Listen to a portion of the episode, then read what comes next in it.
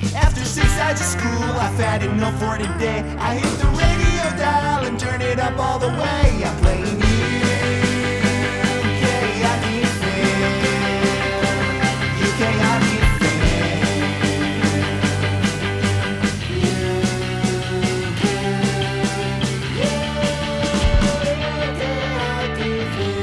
Hey, everybody, and welcome back to the UK Hockey Fan Podcast. I'm Shane, And I'm Vin. and we're back for another summer episode of uh, of the podcast. And so, um, uh, those people that have uh, subscribed, thank you very much. Uh, you'll notice that we are no longer doing the weekly podcast just just during the summer months. Um, we'll probably be going back to it soon, but you know, there's a little bit less happening uh, on a week to week basis. So we've um, we've cut back a little bit, haven't we? Yeah. We're do- thanks for the big input there. Sorry. Uh, so we're doing them um, every couple of weeks. Uh, we put a schedule out. I think you can probably find it on our Twitter account or um, possibly on our Instagram account as well. Uh, we will circulate it again. Um, but there is loads of news that's built up since we were last on. Yeah, but the, I mean, there's loads of Leaf stuff we have to talk about for once, Yep. which is pretty crazy. Yeah. Um, Let's not t- let's not dive in there just no, no, yet. no, no, no, I- I was going to say um that the reason there's a lot, we have a lot of stuff to talk about today, and why is the big reason? What happened this weekend? The draft. Yep. So right. So that's- so that's so we got l- loads of draft news and uh, speculation and just stuff happening around that. Um, the uh, Cliffy's notes. Cliffy, will be, uh, Yes. Scott Antcliffe will be back on today uh, with the big and the Cliffy's notes section. will have the big interview, yes. Yeah. Sorry. Yeah. the big um, l- uh, With Liam Kirk. yeah, the big Liam Kirk interview. So uh, Liam Kirk, uh, y- you know, f- um, basically famous British UK hockey player who's now playing in the uh, NHL. No, he got drafted by Arizona. Sorry, He's drafted by Arizona. playing with the Peterborough Petes. playing with the Peets, um, but he's a favorite hockey son of uh, of uh, UK um, hockey fans. And uh, Scott interviewed him for the podcast, and that will be on uh, in a few minutes. So hang on in there with us. Um, we've got loads of news from the Leafs. Uh, NHL awards have happened uh, since we were last on, and we'll talk. Yep. ab- I'll talk about that. I think with Scott when he's on. yes. Um, uh, Scott will d- uh, do a quick roundup of anything that's happening around the Elite League here in the UK. Um, prob- things are probably a bit quiet, but he'll probably have some news. He usually digs something out. Um, and uh, m- most importantly, we should talk about your new chair. My new chair. Yeah. So that is like the Fonz's chair. I don't know what that is. So the Fonz, man, from Happy Days. You don't even know what that is. what is Happy Days? That is like, if it's not the Fonz's chair, I'm trying to think. It's like Donald Trump's chair. Oh, Look at that thing. yes. It is big. I'm It's a sorry. very We're nice we're chair. in the studio here in our Oxfordshire uh, HQ here in the UK, um, just outside of Oxford, and um, we got a pretty good setup that we built up over a few years. Um, the equipment's pretty good, and uh, whether or not you agr- uh, like our general babblings and banter, you'll have to admit that the production sounds pretty good. Uh, and that's because we got a pretty good kitted out studio here. Um, we Finn and I actually used to um, have a um, a web radio station Yep. and uh, a lot of this is a hangover from that. So, um, but one thing we've never bothered with was any sort of real comfort here. So suddenly, I came home from work the other day, and here is Finn sat in Donald Trump's office chair. Yeah. Describe that thing. Um, I don't know. It's just really comfortable. it's a Look lot at more it. comfortable than It's your got chair. Two. It's got armrests. It's like leather. It's a leather-faced chair with a big high back on it. You know the kind that's on wheels and it swivels and it goes up and down. Yep. And I'm still sat in a folding card table chair. Well, I invested. Uh huh. Okay. I invested in comfort. I invested in the studio. Actually, no, the mic's- Obviously, obviously, I threw my money in the wrong direction. Oh, dude. I mean, oh, it's big night and day difference here. Anyway, summer, summer, summertime. It's uh, summer here in the UK. June twenty fifth, fourth. What's what's the date? Twenty third. June twenty third. It's always nice when you don't know what the date is. Perfect. Uh, June twenty third. Uh, it's been soggy here so far this July. Uh, or sorry, June. yeah. And uh, the la- I skipped ahead. I'm trying mentally trying to get through it. Um, really soggy couple of weeks, which is rubbish because I just bought a new motorbike as well. yeah. Uh, but the weather has turned this weekend. Gorgeous Saturday yesterday. It's Sunday today. It's super hot, 25 degrees Celsius for us. That's pretty good. Uh, raining a bit tonight. Didn't spoil our barbecue, Yeah. but Uh, looks like a proper June ahead and heading into the summer. So exciting on that note. But let's get down to business. Where should we start with Leafs? You want to go with Leafs first? Let's go Leafs. Okay. I mean, I've got loads of stuff to talk I know, about. I know h- how we're going to get through it all. But um, yeah, let's um, l- le- let's go to uh, where, where where where should we go first? You tell me. Well, let's go in chronological order here. Okay, all right. So, as some people may know, so as, we, as and as we mentioned earlier, the draft was this weekend. It was uh, in Vancouver. Um, the Leafs didn't ha- really have much because we didn't have a first round pick, um, but we got some good stuff. However, if we're starting in chronological order, we'll probably go to some more speculation kind of stuff, which was before. And I've just I, I do what I usually do. I go on social media and just save random stuff. Yeah. Uh, what what what are you feeling first? Are you feeling some doom and gloom, or are you feeling just a bit bit Well, more let's, happy let's stuff? start. Let's start off a bit d- doomy and uh, Okay. dig ourselves out of that mess. All right. So this this uh, this report starts uh, quite happy and then doesn't end too well. Oh. So a report says that the Leafs have full intention that Nazem Kadri will be a Leaf next season. Oh yeah. So, How- so this goes. okay, yeah. sorry, sorry to stop you. So this goes back to loads of stuff we were talking about on the last podcast, and and so it was all just pure speculation there about what was happening. And the big names, I believe, I'm trying to think. There was loads of people that that um you know were up in the air, big question marks. So Kadri one, uh, Gardner, Marlowe, uh, Marner, of course, of his contract. Now, Yeah. All these things we talked about last time. So some of them have moved on, uh, not all. But anyway, so Kadri, what's what's happening there? So then there was a counter report that was released, Yeah. and it's that Nazem Kadri would be involved in a trade where Leafs would acquire a center, Oh yeah, I remember this now. and Kasperi Kapanen would be involved in a trade where the That's Leafs would right. acquire a D man. That's right. And this was all in the space of like two days. Yeah. So like you're like, oh, Nazem Kadri's going to be, Yeah, yeah. be a Leaf next year. These things always start off the Oh, same way, no. like, oh, this is about to happen, and then yeah.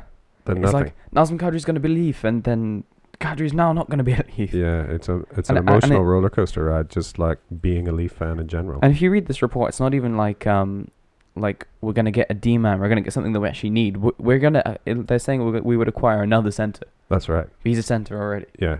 so I don't get it. No. Doesn't make any sense. No, it doesn't. Um, anyway, uh, you uh, mentioned Gardner. Yep. Oh, so, Doesn't- so what happened there? So that just that nothing that's came of just a report. that. at the So, so moment. that was a rumor circulating around I've some got- sort of deal involving Kadri and uh, Kasperi. Kasperi. But we've never then it's gone totally quiet about No, that. uh, Kasperi, I've got some more stuff on, but I'll talk about that later. Um, and then Jake Gardner, another guy that you brought up a minute ago. Yeah.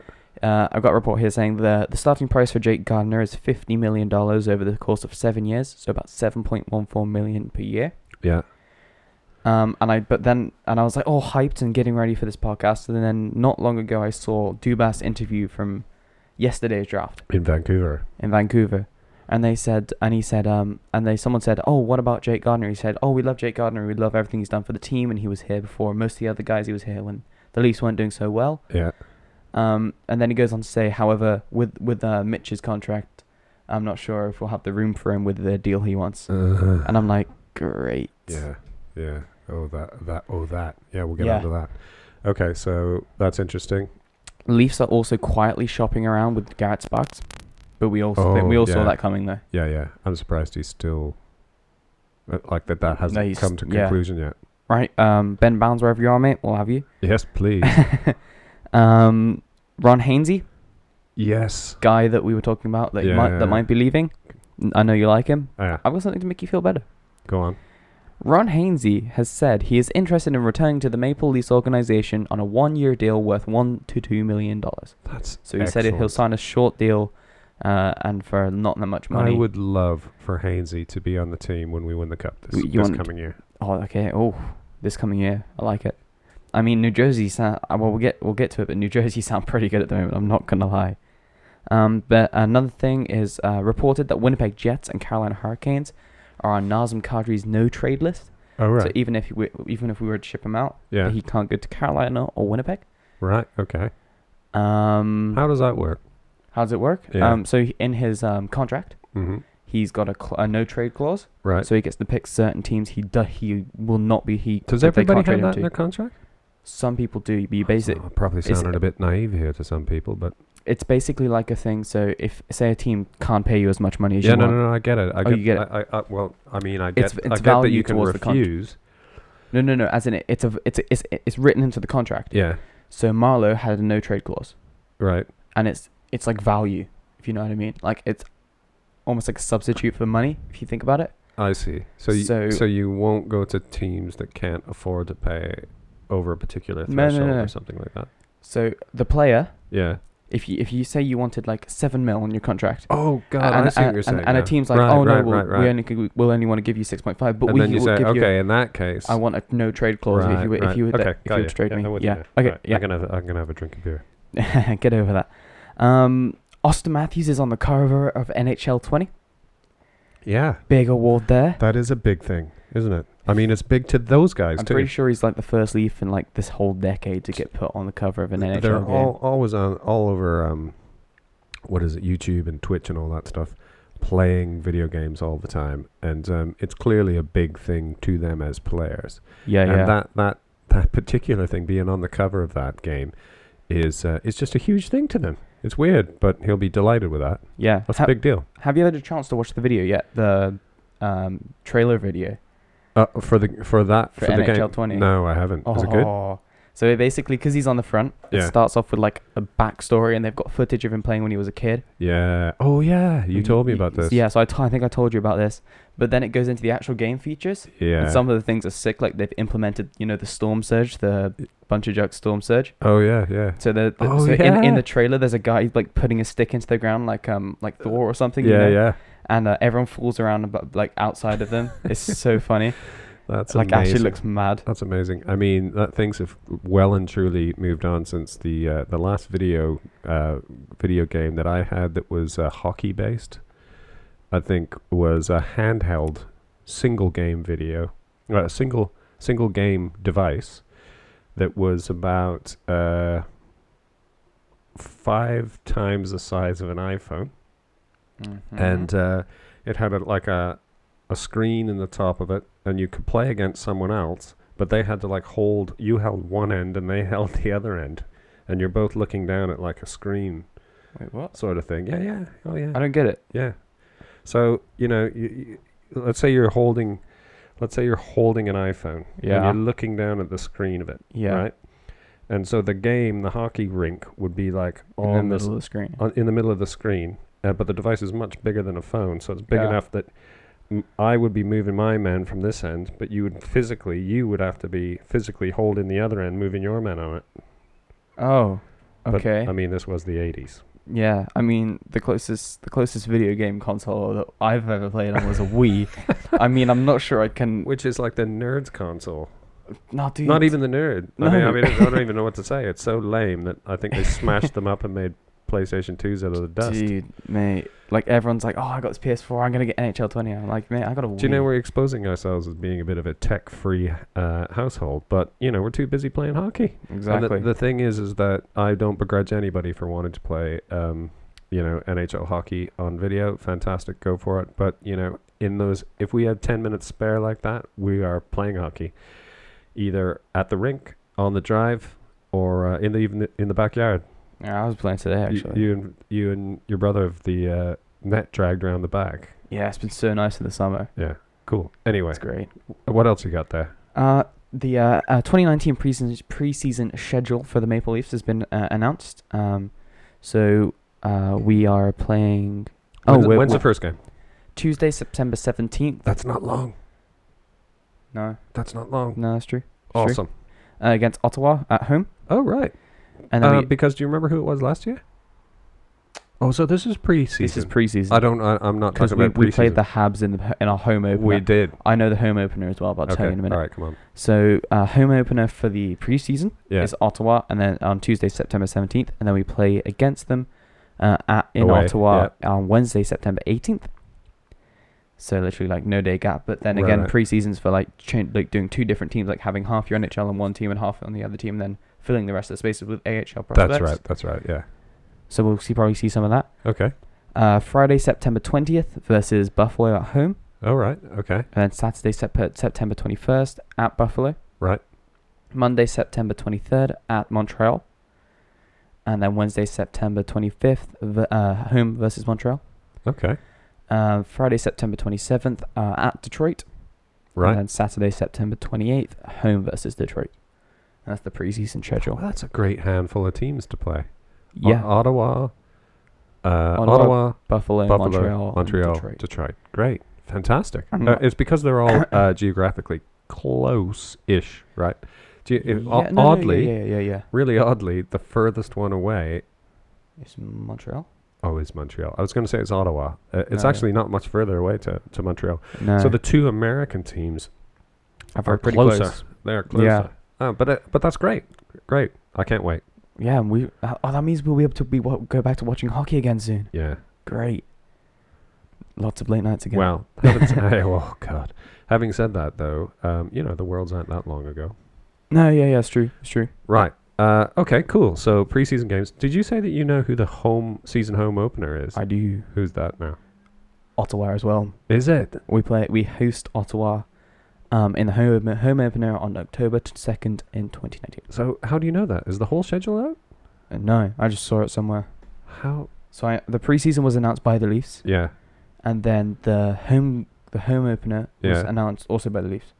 So how have they not released the whole season? I actually don't know. I haven't seen it. I okay. It doesn't matter. I'll look in a minute.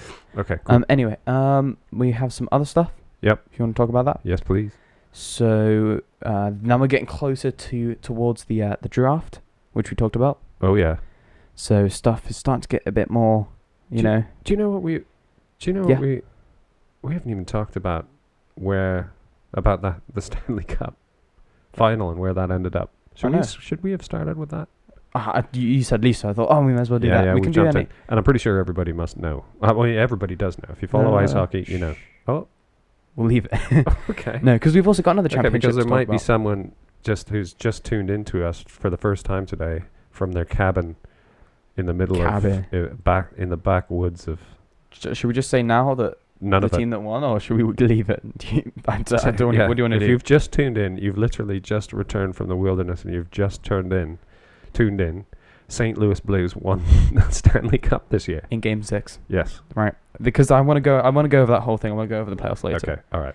So, as I said, uh, we're getting closer towards the draft here in chronological order, as I said. Yep. So we've got some more stuff to talk about. Okay. The uh, the Marner contract has declined. Oh, the Marner contract is declined. So Marner, if you remember, Marner was offered a contract of 11 million, which was way more than anyone else thought. Oh. Everyone thought he was going to get like 9 mil. Yeah. They offered him 11 million, but they, they wanted him to play for 8 years and he declined it because he didn't want the long deal. yeah. Dude, why?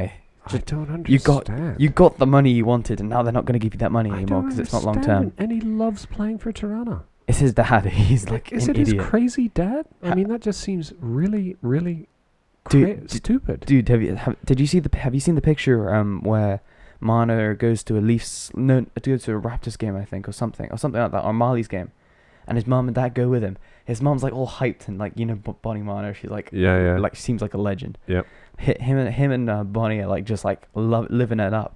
And there's a picture where they both have a selfie with the fans, and they asked the, they asked Ma- Paul, um, Paul Marner, yeah. uh, Marner's dad, to come in, and uh, he just stands in the background, dead faced, like just like Oh, I properly, have like, seen that. I have just seen looks that picture. depressed. Because the caption's something like, when you realize that your son didn't get paid for the selfie or something like that. Yeah, yeah, yeah, Oh, yeah. That guy. he just doesn't seem like a dude. We we we've, we've talked about this, and I'm and, I, and I'm saying like if if I w- if I play in the NHL, like some people are like so even even I was like this at one point, but then I thought about it, and people are like, oh, if you, if you go to Arizona, you know that's where hockey talent goes to die. I'm like, I'm playing for an NHL team here.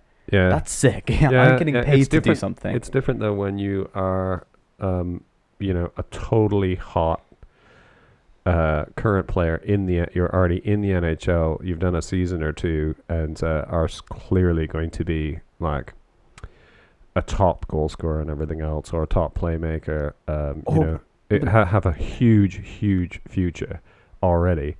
It's not the same as like just getting trying to break into the NHL. no, it's no, totally no, no, different, but, right? but but no, but we also talked about this as well. Like if it, if I'm if I'm playing for the Leafs and I'm on my 750k entry level, like high entry level, um, contract. Yep. And and if my team's going through cap trouble, however, they're gonna they're probably gonna win the cup in the next couple of years. yeah, You'd at least offer like either oh I'll I'll play for three years. We'll give you three years and I'll sign for five mil. So that that that gives me my that gives me a good bit of money, but it also gives and, and it gives us a chance to win the cup while I'm still doing still doing well. Do- but like Do you know? There's no, there's just no common sense to it, right? and um, and the the madness of it all is that if if a player just went into negotiations with the club, if it was just minor and the club, they'd hammer something out way cheaper than uh, the numbers that are being thrown about, and uh, and that'd be that. The problem is the whole uh, comparison of what your deal is to anybody else's deal, right? no, but that doesn't make any sense. No, no, but, but what I'm saying is, is that if he said, if they said to him, "Here's 11 million, and we'll p- uh, and we want to sign a contract with you for eight years," anybody would do back handsprings and be delighted with yeah, that yeah, deal. yeah. But somehow, somebody, uh, probably not Marner himself, either his dad or his agent or someone somewhere, is com- is comparatively saying, you know, there's more money to be made based on deals that are out there, you know. No, but- Whereas if it was just about the player and the club, there was, he w- he'd sign for way less. Think about this though. you- Like you, you put up the he's comparing it to other people. Think about this. Is Marner as good as Kucherov? Uh, w- w- I don't- Nikita Kucherov yeah. got 128 points this Yeah, so season no. or whatever. No, Kucherov makes about I'm pretty sure eight mil. yeah. Is he better than Crosby? Uh, now, Yep. in 2019, Nope. poss- I I'd, I'd say he's not. he's not. I don't know. He's- Sidney Crosby. See, but but Mitch Marner's on his way up. Crosby's leveling off on his way down. That's what I'm saying though. Is he right now when he's signing a contract right Are now? his is numbers he better as than good Crosby? as Crosby's? No. Exactly. Is he better than Patrick Kane? I knew you were going to say Kane next. No. All of those guys make about less McDavid? money. Is he better than? No, he's, of course he's not better than McDavid. What- how McDavid's much money does been- McDavid make? Oh, I You- had. the- It's we- not we looked- 11 mil. No, we looked at it. I think last podcast. I can bring it up quick if you want. Uh, I don't know. I, I mean, the, the p- the point is the same though, that um, you know, but y- you know, w- w- and we talked about this the difference between being a center and being a winger and the value um, curve on that. That it's much more, v- you know, you're more valuable to a team um, when you're running a line than you are being a winger on that line. Yeah. Um, and we looked at all uh, the sort of top ten salaries and that and that sort of thing. But the point I'm making about the comparison is it's not nothing to do with stats. It's just money, right? Just thinking like, oh, other people are being paid more money for shorter deals or whatever else, and it's just like, therefore, I want a better deal. if they could just shelve all of that and remember every, you know, millions of people would kill to be playing in the NHL and playing for an awesome team like the Leafs, and just take the bloody deal. Yeah. w- l- l- We we've mentioned this a few times now. This whole Mana deal with the whole with everything going around, but like i if you bring it to Mana right now, so another thing that says uh, we, we've now got the cap space right, uh, and we'll get into the why in a minute, but. If, if, if you go, they, they they should go to Mana. This this was brought up by um a guy uh, uh, one of my coaches, and and and he said, you, they should go to Mana and say right, you're gonna sign by this date, and you're gonna sign for a decent amount of money, the the m- money that we can afford Yeah, and we can still afford to bring back guys like Janssen and Kapanen, yeah, and maybe maybe even Gardner, right? Yep. You're gonna sign. You, you, we want you to sign for this amount of money, um, or we're gonna trade your rights to Arizona. yeah. And off you go to the bottom of the league. Like eight eight eight thousand fans turn up. at- That eight thousand fans turn up instead of like thirteen thousand or whatever. Like your team is basically Yeah, declining. I, They're just, I gonna don't know. What fold he, I don't soon. know what he wants. And do you know the funny thing is, is that if if people out there that are listening to us now listen to other hockey podcasts like Steve Dangle and stuff, which we love by the way, um, we are not the same sort of clinical um, podcast as as as uh, some of those. You know, it's uh, we're a father and son who both play hockey, and you know. It, I just don't, you know, sometimes I just don't get the business end of all that. I don't understand. If you love the game and you're already making a sick amount of money and you know you're going to make a, a sick amount of money forever and retire early, like, yeah, we all get it. You know, the, your a career in, in professional hockey is not uh, anything like as long as being a plumber or something like that. We all Yeah. get that. Yeah, yeah. But we, s- you're still going to make a sickening amount of millions and millions of dollars that's going to make you and your family which, rich beyond most people's wildest dreams for the rest of your life. yeah. Take the deal. Dude, he was offered 11, ti 11 million to play for eight years. Uh, that he'd have 88 million dollars, and he's like, how old is he now? Like 21. He'd be at 29 years old. He'd be a multi-millionaire. Paul needs By more loads. shoes. 88 million. Paul needs more shoes.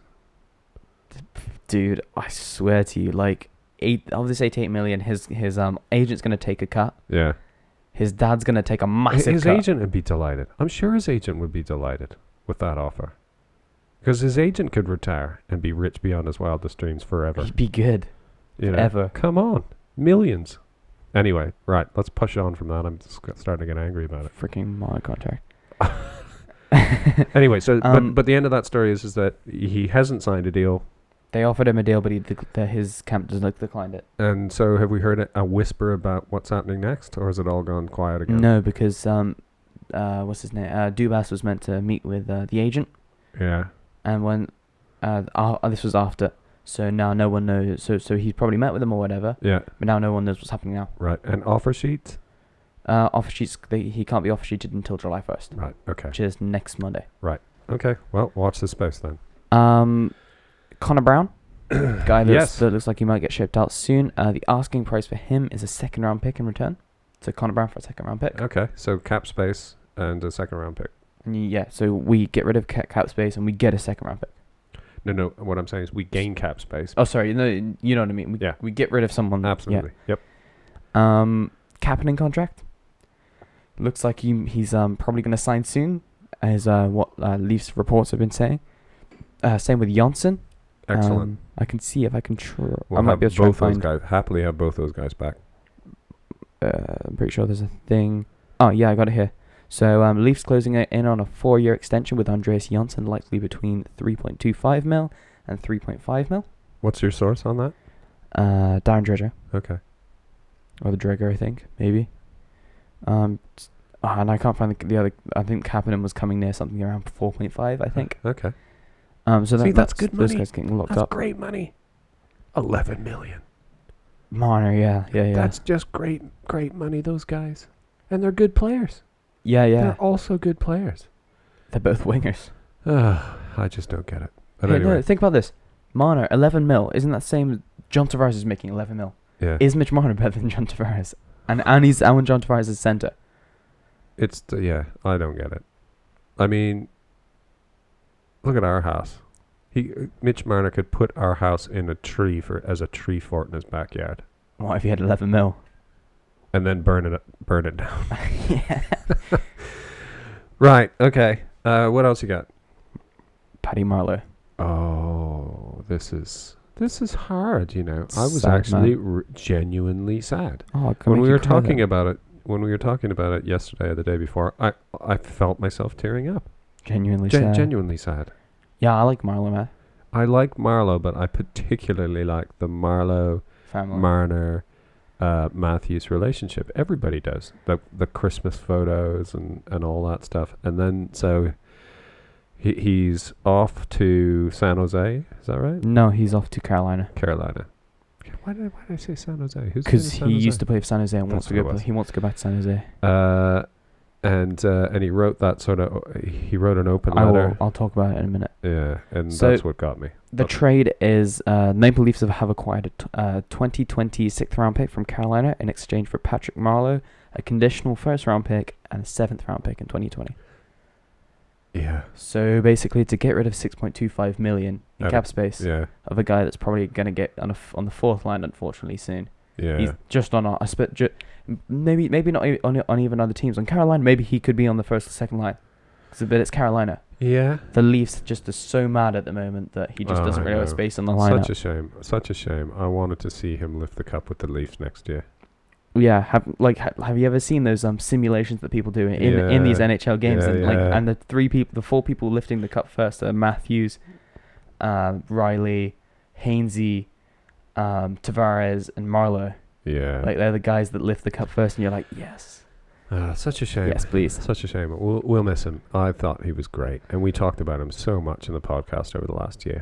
yeah we love marlowe man um and that there's I'll, I'll talk about more, more about that with whole carolina because there's something that's been brought up about that uh, the whole san jose thing which is why you may, you may have got confused there have been reports about it Okay.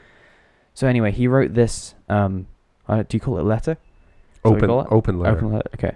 And he says, "Thank you to the Maple Leafs organization, the city of Toronto, and the loyal Leafs fans for welcoming welcoming my family and I to Toronto. It was my honor to play with the iconic Maple Leaf on my jersey, and to be a part of Leafs Nation. There are so many. I'm incredi- already going. Like I'm already starting to feel a bit. mad. Um, there are so many incredible experiences we had while in Toronto, things my boys will remember and cherish for their entire lives. But the very best I will take away from my time there are the people that we all met, my teammates, those who work for MLSE, uh, parents, parents we met at our son's school, um, hockey games, and everyone in the community. Thank you for making our family feel at home. Um, but, uh, where am I now? Are you Oh, s- yeah, yeah. I found it. Um, to Austin and Mitch. Oh, A yeah. special thank you to you for welcoming welcoming us into the Leafs family and then becoming a part of ours. You will always have a spot at our dinner table and extra sticks in our hockey room. I'll miss seeing you guys at the rink every day, and and and, and, and never forget how good you guys are. Thank you again, Leafs Nation. I think you're all in pretty good hands. Oh, that's awesome. And he signs that out. Yeah. Oh man. That's really hard, isn't it? I mean, it's a, at the end of the day, you forget the human side of all this being traded from one place to the other, you know, sometimes, and it is hard. It must be hard. Yeah. Uh, so a spe- oh yeah. God, he's talked about parents and the kids at school. That's like- Gosh, it's just he turns your, went it just deep. turns your life upside down, doesn't it? yeah, and then so Ma- so Matthews wrote- Matthews and Marner both replied. Oh, did they? on Instagram and Twitter. Right. So Matthew says, Sad day today. What an honor it was to play with such an unbelievable player, an even better person. Gonna miss sitting next to you in the room and seeing you every day. Thanks for mel- welcoming y- me into your family and treating me like one of your own. I learned so much from uh, I learned so much from you both uh, on and off the ice, and I'll cherish your friendship and the memories we've had for the last two years. My brother for life, love you, Paddy. Oh, So that's what Matthew says. yeah. What a, Matthews is just such a top guy. Nah, and you remember they had such a friendship, especially when he went to the All Star game and wore his jersey, you Uh, remember? uh, yep, totally. Uh, uh, how could I forget? And then Marner says something too, and he says, Hard to put into words what you mean to me, uh, but just want to say thank you for making me feel a part of your family and always feel feeling welcomed. I will miss having you around the rink every day and making fun of my eating habits. I will always consider you as a teammate and more importantly, a brother. Wishing you all the best in your next chapter. Love you, bro. And then he put hashtag goat. Oh man, yeah. Uh, End of an era. End of an era. Gutted to to be to lose Paddy Marlowe. I thought he was great. Do you remember talking about Paddy Marlowe's skates? Yeah, there were the. just so CCM many record. so many great stories I'm about, just saying. about Marlowe and I'm just saying, I'm not sure what foot, feet size he is. I- I'm probably, I'm pretty sure he's probably not a size six, but we have Reebok rib calls. we have Reebok rib calls. The 38 the pu- Ks, their pumps too. pump skates. Yep, Yeah, we, we, we have them. Don't We've- worry. have If got you, them in our garage if, if you if you slash hockey Patrick, store. Patrick, if you if you want them for your kids, you wanna you wanna show them what Yeah. it feels like when they reach size Yep. six. Get in touch. Get in touch. We'll send them over. absolutely free of charge. We'll even pay for the post. Right. Thank you. Um, yeah, oh, no, do you wanna- n- actually, you know, thank you, Paddy Marlowe, for the great hockey and the great memories. You know, if uh, he should ever find his way to listening to this podcast or anybody he knows ever listens to it, we thought Marlowe was amazing. And uh, and it was great to talk about him over the last season and uh, two seasons. last two seasons, and we will uh, we'll miss him. Yeah, I, I I mean, I remember that beautiful line of JVR. Uh, was it was it JVR Marlowe and Gosh, Marner? that's going back. Was that was that line? My no, Bo, it was Bozak Marlowe and Marner. Uh, That was a good line. that, That, was, was a last great year's line. line. That was a great line. Bozak lifts the cup this year. Well, we'll get into that. Yeah, all right, No, all no, right. no. Don't go go. Bozak won a cup. Yeah, yeah, okay. I'm so hyped. No. uh, Someone connected recently to the Leafs touched the cup. Yeah. Curse is over. right. joking. Okay, where are we Um, going next? No, there's one last thing with that Mar- the whole Marlowe thing. So it's going back into the whole trade thing. Oh yeah. So Carolina said they'll try and persuade him to play f- to play for them, but if not, they'll buy him out. So they'll be like, right, we'll pay for your whole contract right now. Yeah. which is only like 6.25. So because it's only one year, he's only got one year left. So they'd just be paying 6.25. They'd be Mhm. buying him out. Right. So they basically get rid of most of the cap, most of this cap space. It's like so you know when you retain salary, Yeah. so that's still on your on your cap. Yep. They're like it's kind of like retaining a bit salary, but you're getting rid of most of it. Yeah. and then he'll go to the free agency, and Yeah. then he'll sign on for w- like one or two years, like cheap with the San Jose Sharks, Oh right. because his family's gone back to San Jose, Yeah, and he yeah. wants he wants to go play with Sharks. Oh okay. So he's, that- he's that's what I made his say. money. He's done a good job. Now he just wants to go play with San Jose. Fair enough. It's fair enough. It's where it's where he uh, got drafted, so never, that's pretty pretty fair enough. Yeah. Um, what else we got here? Um, oh, Leafs Leafs had ha- no, Leafs have had discussions with the St. Louis Blues about the price of Robbie Fabry. All right. He is, I believe, a center. If I try and find the post, uh, where is it? Here. Um, yeah, forward, Ro- forward, Robbie Fabry. Um, I don't, I don't. There's no, there's no stats here. Um, Right. Okay. that's just a, just a But he discussion was on the going cup around. winning team. Yes, he was. Okay. Well, he can't be crap. Exactly. He's got to be pretty good here. Um, Leafs also traded their 2019 seventh round pick, 208th overall, Yeah. to St. Louis as well for a 2020 seventh round pick from them. Okay. So basically, got rid of like another seventh round pick they had and just said We're, we'll have one for next year. Yep. Um, don't know, don't know what's going on with that. Okay. Yeah. Ooh. Um, and then basically we got we go into the draft, so we can go through some of the some of the people that we have drafted. Okay. So our first pick was uh, 53rd overall. Move in your the s- big feet. Sorry. Right. 53rd overall in the second round. Yeah. And Leafs draft Nick Robertson, uh, 53rd overall. Uh, I have his thing here. Uh, he is a centre slash slash, uh, slash left wing. Um, uh, he- in 54 games, he scored 27 goals and 28 assists for 55 points this season. Um, I'm pretty sure he played in the OHL. Oh, okay. Who do you play for? Uh, I can't tell by his jersey. Uh, let's have, let me have a look. That one. That I'm looking. that is Mm. Yeah. the um. Was it Guelph or something? I can't quite see. Uh, black and white. Oh gosh, I can't quite see. Is that Guelph Griffins? I I can't just tell. think it's Storm now, Guelph Storm. It's Oh. not. It's not black. It's like dark purple. Oh, is it? Dude, God, my eyes. Uh, I don't know. Might be Guelph. What's Maybe. It, what's his name? uh, he is called uh, Nick Robertson. Okay. He is 17 years old, five foot nine, so your height, and 160 pounds. 160 pounds. Oh, Yeah, he's a small dude, I think. Jesus. I'm the same height, but uh, my weight would suggest that I ate him and several other people. Jeez, you ate the whole of his OHL team Is lying. Let's be fair. line. okay then, um, and we mes- I'll, I'll move on to the next guy. So, we have this dude called Miko Kokonen. I think his name. I think that's how you say, that's how you say his name, Miko Kokonen. Yeah. Um, he play. Uh, looks like Sweden. Oh, so so uh, Rob, Rob, Robertson played for the Peterborough Petes Pe- also. Peter Bees. Oh, see, there you go. That's where um, that's where- Liam Kirk, the way you got. who's going to Liam be on in Kirk. a little bit. He's yeah, Actually, we could. Oh, I wonder if Scott asked him about it. We'll, we'll, we'll have to see. maybe. Okay. Right. Sorry. Um, yeah. So next guy is called Mo- Me. Can you move? Sorry. You've got the you've got Donald Trump's chair, and now you're literally taking up the whole of the studio here. It's like you're lying down in it. Well, that's, Move away. that's, what, that's that's what happened. That's the power that I mean, comes look at with the chair. me. I'm on a chair. This might as well be a milk crate. oh my goodness, Come on. dude! I've got the chair now. It it, it radiates power. It doesn't. Ra- it radiates stink. what a guy. All right. Uh, Leafs draft um 84th overall Miko Kokonen. Yeah. Uh, he is a left defenseman, Okay. 18 years old. Oh, left defenseman. No, we want right defenseman. Well, well w- uh, Well, defenseman. defenseman, defenseman, defenseman. Uh, Yeah, He's 18 years old, 5 foot 11, 198 pounds. Uh, that's more like it. That's a big dude. Right. Well, not the height, but he's a big dude. Uh, six, uh, five eleven. Yeah. Uh, uh, and My what, height. what hundred and 198 pounds. two hundred pound. Si- well, let's let's be fair. Six foot, two hundred pound. We'll have him. Yeah, Excellent. I'm not that heavy yet. Height, but not heavy. It's okay. Uh huh. That's what a guy. Right. Um, he and in 56 games he scored three goals and got 16 assists for 19 points this season. How many people did he beat up? Does it say? No, I'm just looking at this. I'll bet he's tough. Well, you may as well go through them, mate. You may as well get through the. Uh, w- you may you may as well just look him up, mate. Okay. If you want to find out his team. Uh, well, we'll, we'll He do look what- he looks like he played in Sweden. I mean, he's got like a Viking on his. Oh, yeah. flipping Oh, thing. that's definitely uh, is that KHL jersey. KHL. Oh, maybe.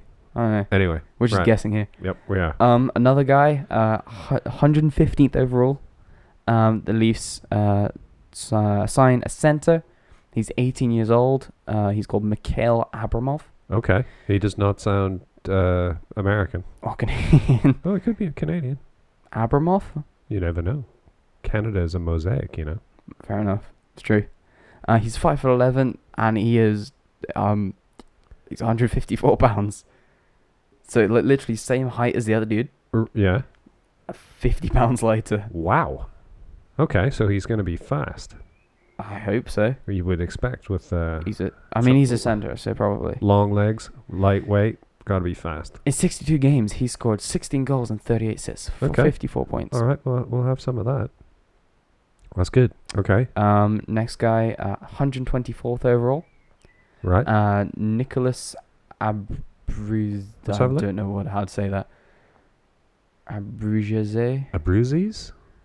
Uh, yeah. It Sure. Could be Abruzese or something. Who knows? Okay, yeah, some dude. Um, So, dude. just gonna call him Nicholas. Um, God, you know what? It's you d- ever look at someone's name and you think, I really hope he actually doesn't make it into like the first line because we'll have to say that name a million times. I don't even want to ask Siri how to say that. oh God, no, dude. so- someone will know how. Anyway, Yeah. okay, g- tell me, tell us uh, more about. He's a it. center. He's 20 years old, five foot nine, 160 pounds. a center. Yep. Okay, so he's Marley's bound. Yeah, at least for now. He might make his way into the fourth line if we get rid of Kadri, because um, then or growlers. then Gauthier will go up. Oh yeah. Okay. Um, he's sc- he uh, in 60, in 62 games he scored 29 goals, 51 assists for 80 points. Jesus, that's good. He led the USHL in scoring this year. Okay. He All right. plays he Well, plays maybe for I was Chi- a bit hasty. plays for Chicago Steel. Hmm. Let's see what happens with Kadri. United States Hockey League. I- I'm guessing is USHL. Yeah. Um, two. m- I think there's two more guys. Yeah, two more guys. 146th of the overall. Uh, they drafted l- another left defenseman, Right. Mike Cos. Uh, Mike Coster. Okay. Uh, he's uh, selected for 146th overall. Yeah. Yeah. Um, uh, in 15 games, he scored two goals, four assists for six points. Right. Six points in 15 games. That's not bad. How many? 16 Six. Uh, six. six. points in how many games? 15. Okay. But there's some potential there. He also played in the USHL. right. Okay. Um, and then the last one, uh, 204th overall, Leafs draft a right defenseman, Okay. right-handed right defenseman Right. Okay. from Finland. He played for Team Finland because his, his jersey says Suomi, Right. so I believe he plays for Team Fin- Finland. Yep. He's 18 years old, five foot 10, 185 pounds. Still small for a defenseman, for a tough defenseman. 5'10", 180. That's not too bad. Oh, let's see. s- Hopefully, let's I hear mean, that. the other dude was like 150 and he was 5'11. yeah, that's right. Um, in, thir- Okay. in 30 games, he scored four goals, eight assists for 12 points this season. Yeah.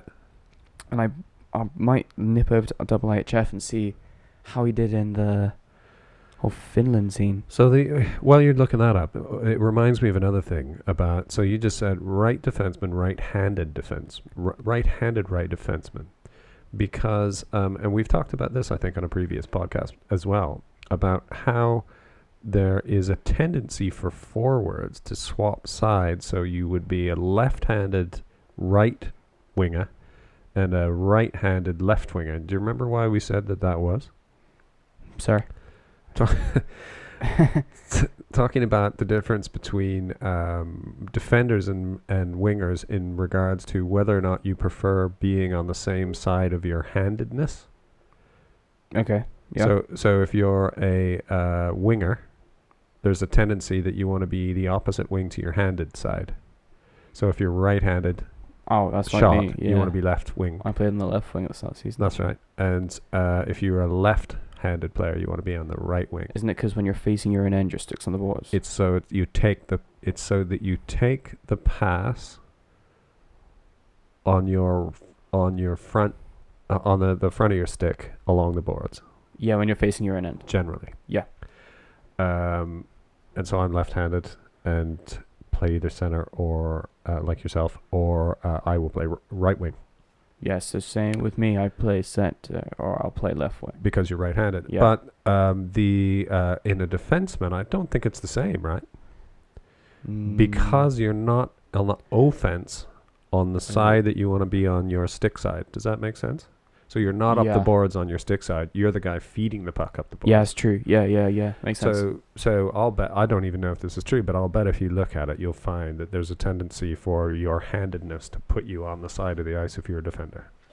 Yes. Um. So, uh, Kalle Lop- Lopanen is his name. Uh, he played for Finland U18s in the international juniors. Right. Uh, he played 25 games. He got three goals, 15 assists for 18 points. That's pretty good. Uh, Some good numbers. Twenty-five. Did you say twenty-five games? Yeah.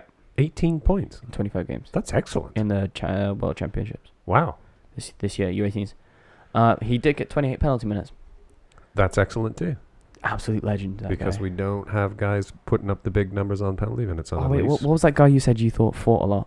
The big dude, Oh yeah, Wha- Miko Miko Kokkonen. Is that what he's called? Yeah, The big guy. the one. Well, I that's- didn't. say- I have no idea whether he five- fought a lot five or not. foot but I was- I'm 11 hoping that he does. Hoping he's got a few Miko uh, penalty minutes. Ko- Oh no, uh, flipping spell check on here. Oh god, you're looking something up on the internet, Kokkonen. right? What else you got? Let's Oh, just got him. skip over that. Um, this dude. Let me look at his season stats this year. Yeah.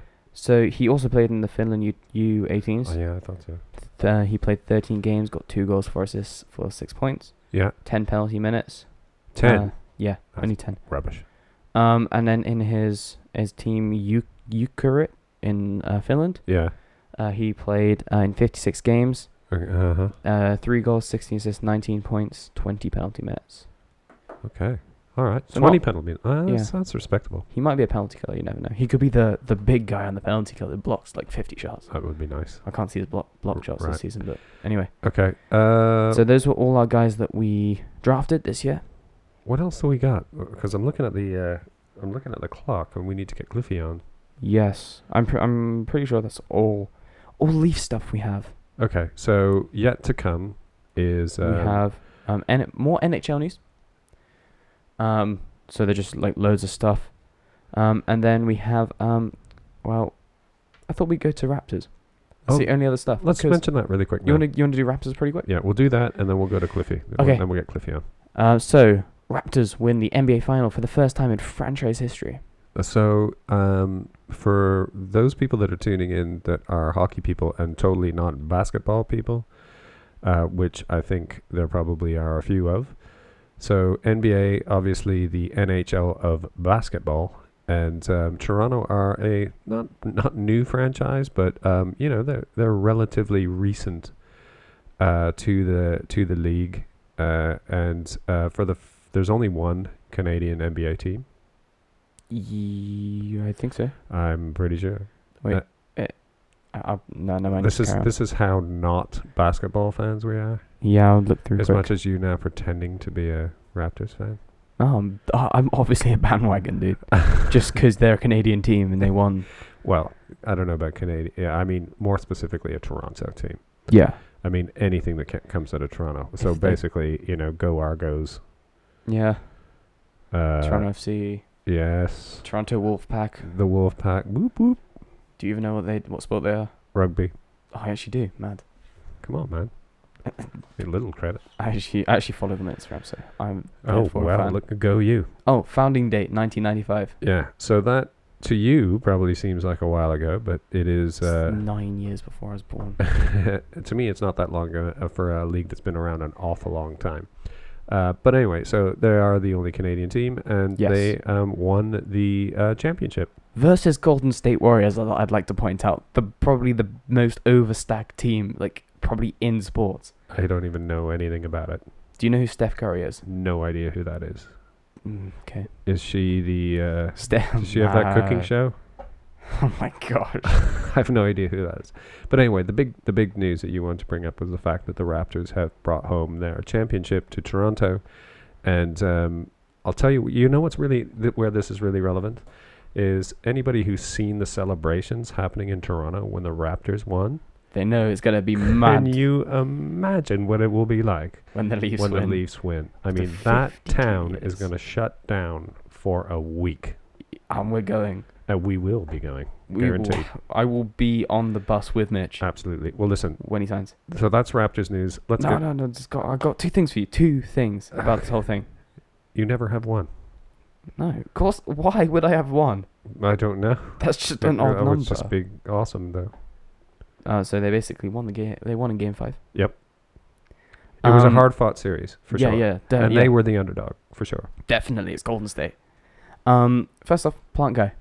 Oh, plant guy. What a legend. who I saw on the tube in London a You- couple days ago. And you, I took you a ac- picture. I'll you- put it on Instagram. You actually saw a guy carrying the same looking So- uh, palm exact pot same plant or whatever. potted plant or whatever you call it as Plant guy. on the tube at Baker Street station, and I took a picture and I'll put it on Instagram. And That was so funny. But yeah, basically this guy um got a plant and said, "I'm gonna give this to Kawhi so he stays in. He can put it in his flat or apartment or Oh, whatever in Toronto." Okay. Oh, Yeah, that was funny. Um, and then on parade day, he di- he ditched that pot plant. On parade day, he got like a little Tiny plant one. flower thing, Yeah, and um, the, and uh, he was like, because he was a big, he became like a sensation overnight, like that guy yeah. for the Leafs, and um, he became sensation overnight, and um, some like official like took him up up to Kawhi's bus, and he handed it, he, he gave a, a- one of the leaves to Drake, who was on the same bus as Kawhi, Yeah. and then the the pot plant finally got to Kawhi, and he lifted it like the NBA trophy next to the NBA trophy, and like there were more cheers than that from when he like hoisted the NBA trophy. So funny. Madness. I, I do love things like that. And one last stat for you: Okay. forty-four percent of Canada tuned in at some point and watched it uh, and watched at least one point in the game. That's amazing, isn't it? The whole population of Canada, You think about that. I mean, there's people like in their igloos and whatnot. dude. They had they had like one of those you know like port tiny little portable TVs like this big. You know like when we watched the Goldbergs that time. You, they And he have got to like that keep, tiny keep little plugging thing. double A batteries in the back of it. Yeah, you know it's got like a tiny little like radio aerial. It's like that big and the screen's like this big. So disclaimer here for people that don't listen to us all the time: we are Canadian, we and we're making fun of ourselves there. Oh yeah, right. don't worry. Let's let's get Cliffy on, who is not Canadian. Yeah. Right. Okay. Okay. Let's see if we can get him on the phone. Cliffy's notes. Hey, we've got uh, Scott Atcliffe uh, with us uh, again on the air. Scott, are you there? I am indeed. Good evening, guys. Hey, great to have you back um, once again. Uh, Scott, for the, uh, our regular listeners, will know is um, the focus of this section of the, the podcast that we like to call Cliffy's Notes. And uh, Scott's a friend of ours from uh, up near near Sheffield, um, in the north part of the country. And Scott is also our UK hockey expert. Uh, how things going, Scott? First, actually, how um, what's happening with your own hockey team at the moment? Um, yeah, things are going pretty well. We've uh, strung a few wins together recently. Um, we beat a local rival, uh, the Don Valley Vikings, uh, last last week. Um, we beat them six six four, and and I got one plus one as well, which is uh, a bit of a rarity for me, being a Oh, stay nice. at home D man, uh, very stay at home, um, sort of patrolling the blue line. So uh, yeah, quite happy and. Um, Got a memorial game coming up on Sunday for a, a former teammate who passed away uh, recently um, over in Canada. He lives in Canada now, Oh, in Calgary, or, or he lived in Canada, sorry. And, Yeah. Um, yeah, so we've got a memorial game in his honour at High Sheffield on Sunday, uh, which will be which will be good. It'd be good to get some of the old old guys back together and, and playing for a great cause and um, you know in the memory to a, a great teammate who we've uh, sadly lost. Fair. Oh well, that, that's nice. A, a chance to get um, that, that's when being a member of a team really means something, you know. And and so, so what was his name, Mhm. Scott? There's a guy called Andrew Brown. He uh, he was from Sheffield originally, but moved to Calgary about six years ago, and he worked at the uh, Calgary Institute of Technology, the Alberta Institute um, over there, the university. And uh, yeah, he managed to well, he got into refereeing and he he refed and played over there in Vernon uh, in Calgary. Oh, yeah. And uh, yeah, unfortunately, he uh, lost his battle to uh, to cancer. Um, in, in May, so yeah, very very sad. But um, you know, it's great to get the teammates together and uh, play a game in his honour, and uh, hopefully we'll do him proud. Fantastic. Well, I hope that game. Uh, I hope that you have a great time at that game. uh, And uh, of course, Sheffield Ice Tigers, uh, one of one of our favorite teams in the north of the country. So uh, I hope Thank you guys hope you guys have a great one. Um, so what's um, what's other news around uh, the UK? I know obviously um, these podcasts are coming out for us a little sporadic at the moment because it is really technically the off season. So I imagine there's not a flurry of activity happening. But um, any news from around UK? Yeah, there's been a fair few signings for the teams around the league. It, it's kind of uh, strange how it happens because you'll not get a signing for a while, and then all of a sudden you'll get six or seven teams one day announcing a signing on the same day, and then you'll not hear anything for a week or so. So it's uh, yeah, very sporadic in terms of how they announce. But um, quite a few teams have been busy. Um, Bray, uh, sorry, the Glasgow Clan have signed uh, three players, two new players in uh, Matt Puffall and a um, Jordan Hayward, a defenseman, and then they've also in, uh, announced the return of Matt Becker, who uh, put up 78 points in 72 games last season. Wow. He returns as, yeah, it's a good return. He returns as uh, the assistant coach. Um, then down in Manchester, they've announced a uh, new player called Kyle Hope, who's coming to the league. He's uh, got some pretty good North American experience um, for a younger guy. Uh, he's, he's kind of risen up through uh, the WHL and then the college sort of route. And then um, former Dundee player Lucas Lundvald, forward, who's also heading over to Manchester.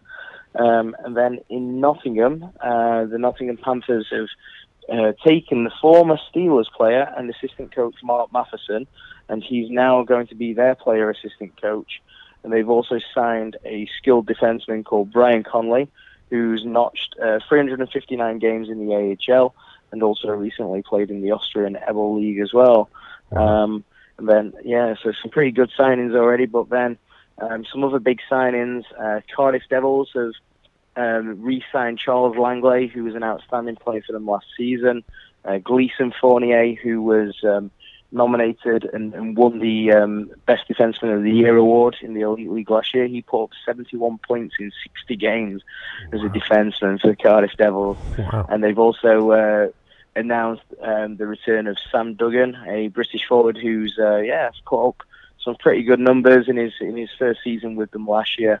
Uh, here's an interesting one for Leafs fans out there as well. Coventry Blaze have signed David Brohl, who's a six foot two, 235 pound, 26 year old power forward. He's got 300 AHL games to his name.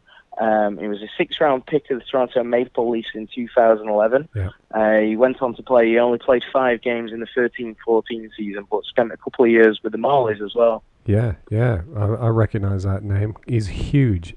I mean, those that, is, he's- for a forward, he's massive. Oh, yeah, he goes, his nickname's the Brawl Dozer, so uh, you Yeah. can imagine Oh, what my his goodness. role is. Yeah. Wow. Okay. Well, great to have great ha- to have him over here playing. Uh, so, um, w- was that were you at the end there? No, no, Still there's going. uh, a few more that I wanted to. Yeah, yeah, just have a do, little do. breather. I thought I'd let yeah. you guys No, be no. like, "Cool, Leafs. my I got friend." distracted by the the Leafs connection. Yeah, that was what I was hoping you'd uh, chip in with. So uh, it all went to plan. Yeah. Uh, the Steelers have signed a 32 year old American uh, winger uh, who can play centre as well called Michael Davis. Uh, he's got 205 AHL games to his name and 163 DL games, and he's pretty much a point a game player. Yeah. So he's um, yeah, hopefully going to impress in Sheffield. And um, Guildford Flames have re-signed Stevie Lee. So Stevie Lee, who you'll, you'll remember from the Great Britain setup over the summer, Yep. um, who played for the Nottingham Panthers. He had uh, ten years away at Nottingham, so he was their captain for a while, um, and he was assistant captain for four seasons prior. But Stevie Lee initially played in, in Guildford um, in his second ever uh, professional season. So um, he's going back to uh, a team where pretty much his career started.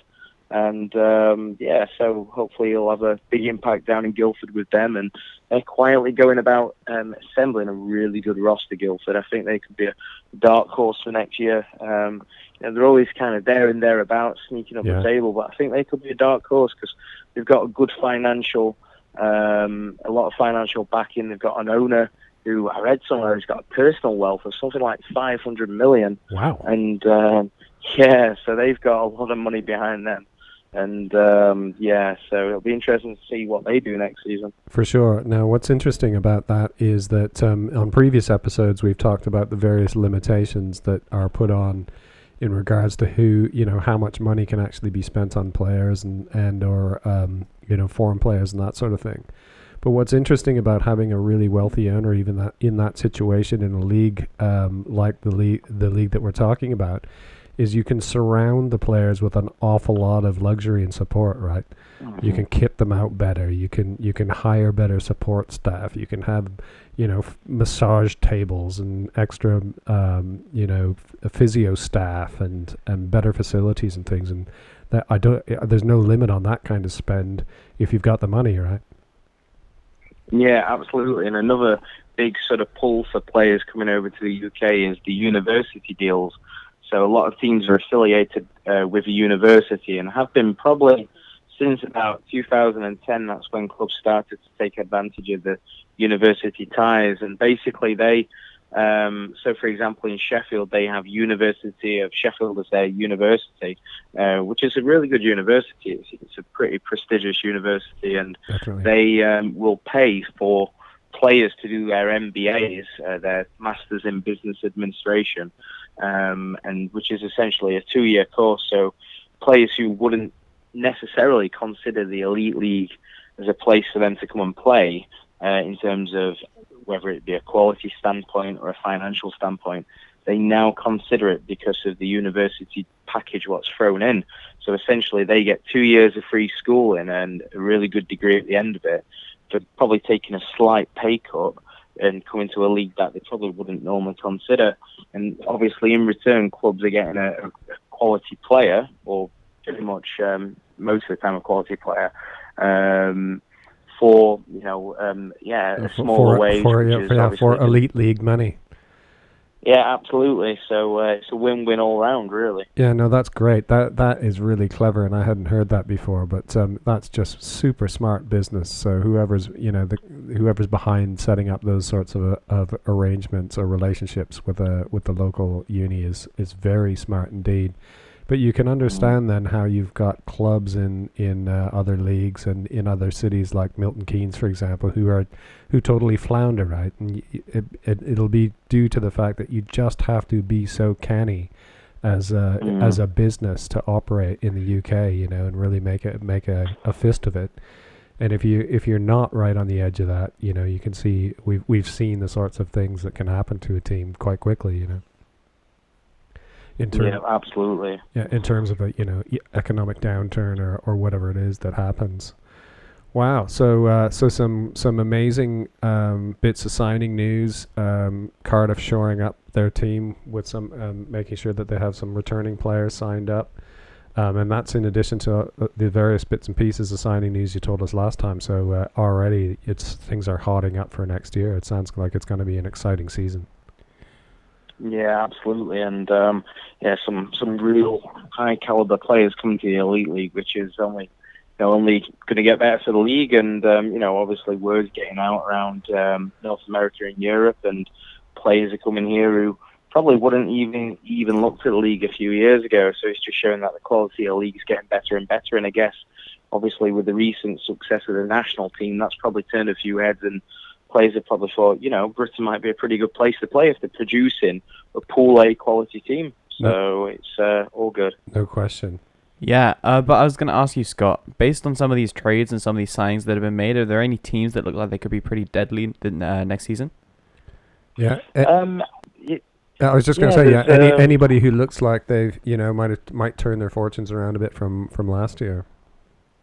Yeah, I mean, obviously it's um, you know, fairly early to say, but um, as I mentioned earlier, Guildford uh, are looking pretty competitive with the team they put together. Um, I mean, even Nottingham, you know, they didn't have the greatest of seasons last year, and they've had wholesale changes this year with with the coaching changes, and they've gotten a director of hockey in place, um, so they could, you know, be challenging again. Um, and in terms of teams who didn't have a great season, um, the likes of um, the likes of Dundee, you know, they put together a, sometimes a fairly good roster, and, and Fife, Fife um, did fairly well last year, and they recruit really well considering they're not a higher budget team with the likes of your Sheffields, your Belfast, your Cardiff, your Nottinghams. So um, yeah, I think um, a s- a dark horse could be Guildford and potentially Fife again because um, they're quite prone to uh, upsetting a few of the big boys with uh, some surprise victories. So uh, it's all to play for. Yeah, no, fantastic. Um, that's great. Now, one thing that um, I wanted to mention while we're on the subject of UK hockey, and that is our one of our favourite um, women's hockey teams, the uh, Bracknell Queen Bees. I noticed put out um, a uh, a notice on their Twitter the other day saying that they're looking for new players, um, specifically um, for their for their elite Premier and U16 girls programs. So I wanted to make sure that when we were talking about uh, UK hockey, that we uh, just did a little plug for them. So anybody listening. Um, Queen Bees, great, oh, great bunch of people, um, some awesome players there, and uh, they are looking for some new talent. So if you are a hockey player and uh, are interested in um, joining up with the Queen Bees, get in touch with them um, easily through their Twitter account. Right. So, uh, any more to say on UK, Cliffy? Because we wanted to talk about the NHL awards while we had you on as well. No, I think that pretty much sums it up for now. So uh, yeah, let's let's go straight into the NHL awards. Awesome, awesome. Well, a, a surprising amount of news um, around the UK, uh, so it's great to keep our finger on the pulse of that. So yes, th- so the N- NHL awards happened. Finn, when w- when did when did they happen? Ah, W- was uh, it in the lead up to the Stanley Cup final, or No, it does was that after- it happen was after, happens because, after, um, because the last game has to be played. Yeah, it. Uh, I'm just trying to find it here. Uh, it was on twentieth of June, which was five days ago. Yeah, Trying to work that out now. yeah, yeah. That would have been uh, Thursday, Friday, I think. So uh, I've got y- we've we've gotten um, an app here, and we're looking at um, the the various winners, and it shows actually everybody who was nominated, and there's some interesting interesting stuff here. Um, so I wanted to start off talking about the Hart Trophy, and uh, the uh, Hart Trophy uh, this year was won by. Um, d- do you know who it was won by? Yeah, oh, that- Kucherov. yeah, Kucherov. Yeah, sorry. It was won by Kucherov, and um, and in the uh, in the the voting or however, or the points or however um, it's calculated, uh, second place was Sidney Crosby, uh, third place Connor McDavid, Johnny Goudreau in fourth, and uh, our favorite uh, player to hate Brad Marchand in uh, in fifth place. That is a crazy lineup of players, isn't it? That's pretty crazy. However, honor- honorable mention here, Johnny Tavares, Oh yeah, where'd JT come in? eighteenth. 18th. It's amazing. So uh, I, I, I haven't looked at, I haven't looked through them at them all yet, but there's like 22, 25 players or something like that that were that they uh, they showed in the running, but uh, in Yeah. the end Kucherov got it. So a big uh, a big win to to beat out the likes of uh, McDavid and Crosby. But one one thing I just want to say quickly is, who who do who do you think? So you guys know what the Hart Trophy is, right? Yeah. Okay, good. Uh-huh. Do you want to do you want to say to anybody who might not know? So the Hart Trophy is basically given to the person who's been the most useful to their team and helped their team uh, in success. But what I want to say, did, did, did- does Crosby make as much of an impact to his team as McDavid? It's, you know, it's interesting when you think about the category, uh, and, and and you're right to bring it up. Yeah, what y- you know is are these guys still ma- making the impact to their team? And you y- and you think about McDavid. I mean, when you got a team that is in the dumps, right? But Uh-huh. Uh. yet, yet you still somehow make it into the top three for the heart. How's that even possible? Yeah, I know, but it's like s- like Cro- Crosby. I'm I- I'm not I'm not sure. Like Crosby in the last couple of years, he's gone been going downhill a bit more. Uh, he- he's not as uh peak as he used to be, and McDavid is just going up. And pr- I I'd say McDavid was is mo mo- way more valuable to his team, seeing his who are their best players like him and Drysaddle. Yeah, Whereas on the Penguins, you've got like Latang, you've got Matt Murray, you've got uh Kessel, like you've got all these these other guys. It's not just Crosby. yeah, So yeah. I, I, I would say if I were voting, I'd probably vote McDavid over Crosby.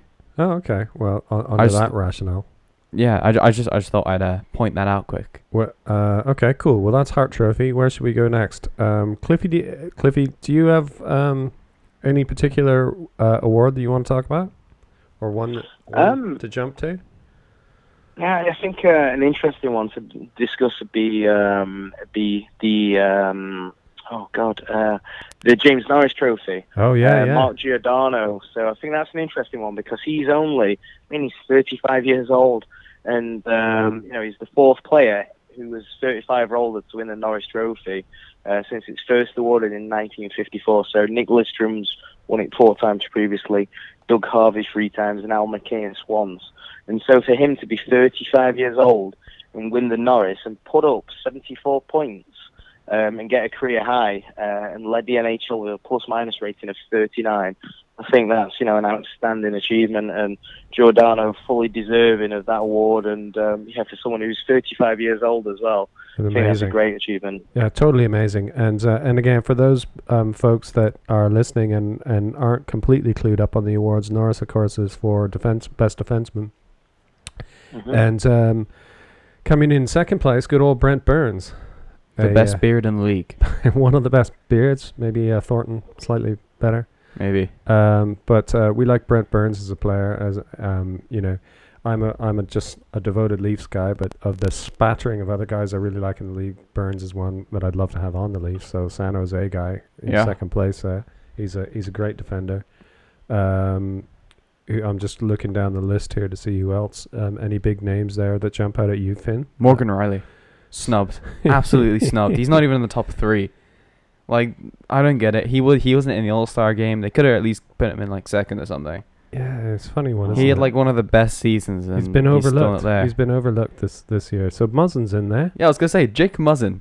Yeah. He, he actually he's in there. I'm r- I'm happy with that to be honest. 12th place. Um, and uh, Eric Carlson further down the list also. Uh, is he line mate of um, Brent Burns? Uh yeah, I think they play on the same line.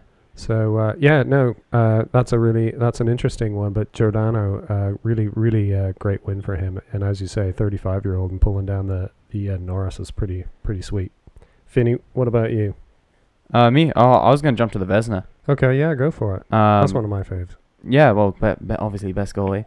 Always fun to see those goalie uh, flashy saves. You know, NHL yeah. after the season's uh, over, they're putting out like to top ten best saves. Yep. And I like how one of the goalies they focused in on was Freddie Anderson. Yeah, Like, uh, I, I mean, they were a bit odd because uh, the other one was uh, what's his name? Um, uh, former Leaf. Ah, you you kn- Bernier. Oh yeah, They yeah. made a compilation of Bernier's Jonathan be- Bernier. uh, best five saves, and I'm thinking that's probably his only five saves Yeah, that Uh, he made all year. um, uh, but yeah, so the um, the Vesna Trophy is for the best goalie of the year. Yep, uh, Um, which is a tough one this year because there are some really there stellar was some great goaltending. stellar uh, years from some great great goalies. So do you do you guys know who's in first? Yeah, Mm, Vasilevsky, yeah. Andre yeah, yeah, Vasilevsky, Yeah, yeah, Vasilevsky. Uh, Tampa Bay Lightning. I mean, he's mad. Do you Yeah. remember what, remember when he came back after injury, and and uh, they played the Leafs, and the Leafs took like forty five shots to their like twenty, and he saved every. He got a shutout or something. Yeah, yeah. It's he like was how a does that work? Mm. just unbelievable season for him. Uh, second, we got Ben Bishop. Uh, had a great season. Uh, he was he's former Tampa Bay Lightning's player. He's no Ben Bounds. He's no Ben Valens. He's he's not as good as the other Ben. I, I want him backing up the Leafs. I've already said I want to trade Sparks for like nothing and then just get bounce. But interesting um, flurry in fourth place Yeah, I'm A- not. he- after having. I mean, he didn't have the season he had the year before. no, the season he had because that before. was stellar. Did he actually win the the Vesna the year before? Fleury won that? Oh, no, I don't think he let's did. I not- think it was we- we- Vasilevsky again, wasn't it? Was it? Has he won it two years in a row? I mean, he's mad, but I think m- he may have done. Uh, Robin Lehner of the New York Islanders. Yep. He was pretty good this year. Jordan Binnington of the winning St. Louis Blues. Yeah. Carey Price is in there at seventh. Yeah, it's amazing. Do you remember? So Carey Price, we he's were, had two off seasons. we were looking, Scott. We were looking at um, player value uh, on uh, on a previous podcast, and and um, we were talking about the higher, you know, how a center commands b- higher value as a forward because you're running a line, and then we were Yep. looking at the top, so the sort of top ten or top twenty salaries in the league at the moment, and Price is in there with a huge salary. Mm. I can't, Yeah. I can't, I can't think of it off the top of my head, It's- but uh, it's he's he's earning a hundred mil It's- over it- like eight years or something. yeah. Wow. so- Um, but he's making f- you know forward money, if not center money, yeah. and just goalies just don't make that kind of money, right? But he does. He's he's really good though. No, he's uh, certainly in a, I guess, in a class of his own money wise, and um, yeah, it's um, they, he's he's their I guess their cornerstone and their their part of their you know obviously a massive part of their franchise.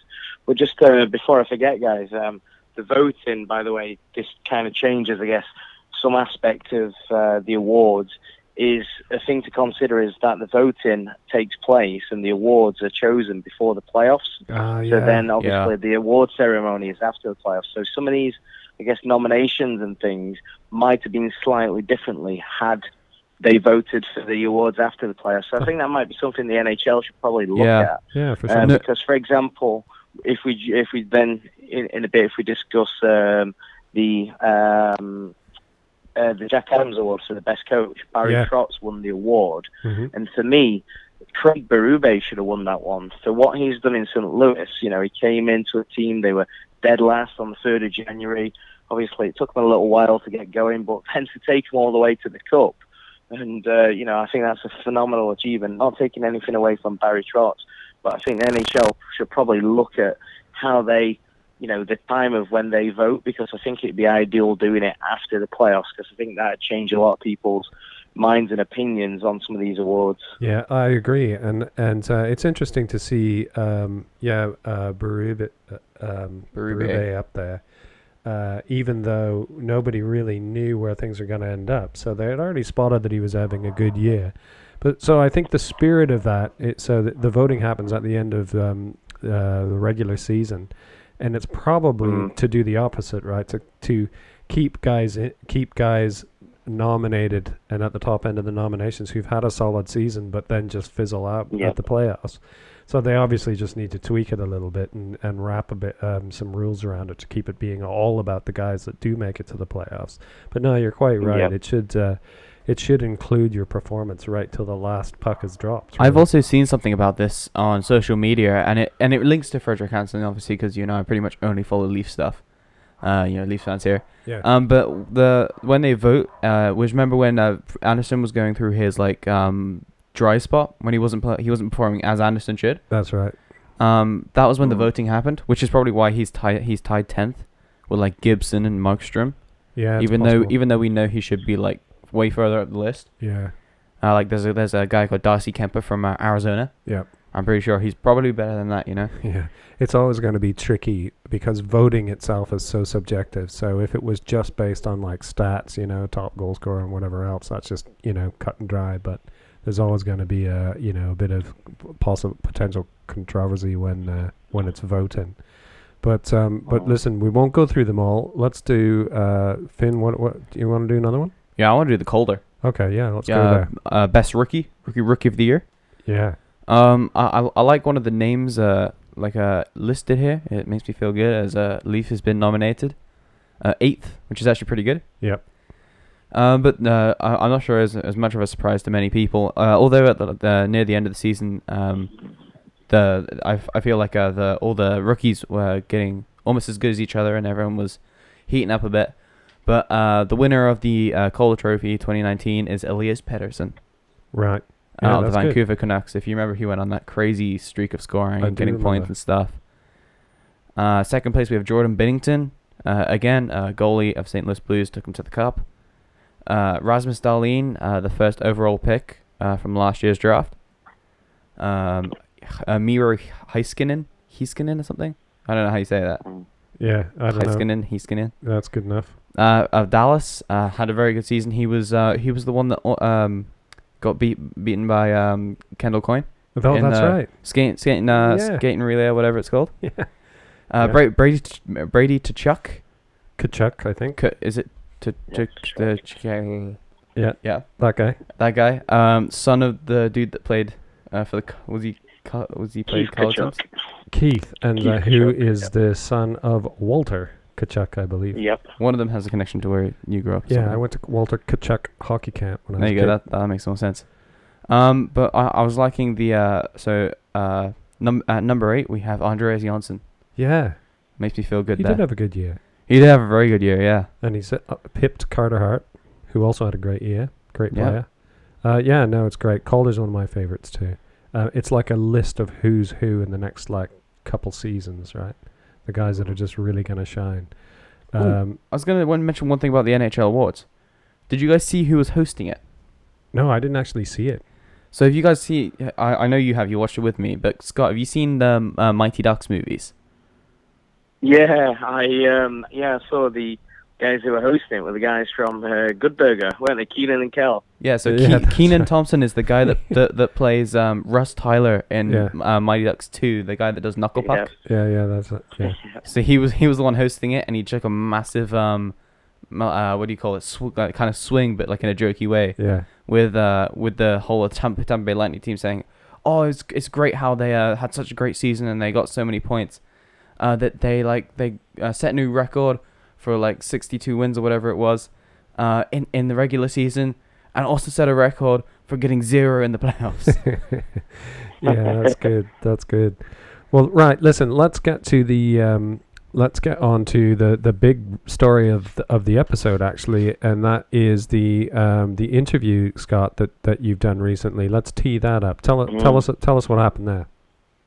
Yeah, absolutely. So uh, recently, um, I spoke to Liam Kirk, who um, obviously a, a massive name has done amazingly with the GB setup, and uh, yeah, Liam is now playing for the Peterborough Pete's in the OHL, but he's a draft pick of um, the Arizona Coyotes, and uh, yeah, he's currently now at their rookie camp. So um, he's now at their training camp currently as we speak That's and um, I awesome. managed to speak to him before he went over there. So he's had a, a holiday after the GB World Championships, and um, he, he sort of we pinned the time to uh, to sit down and uh, and have a chat. And um, yeah, so I'm proud to say that uh, Liam Kirk is going to be coming on the show. Fantastic. Well, let's go. Um, let's go straight to that interview now, and and uh, and we'll hear um, when Scott spoke to uh, Liam Kirk.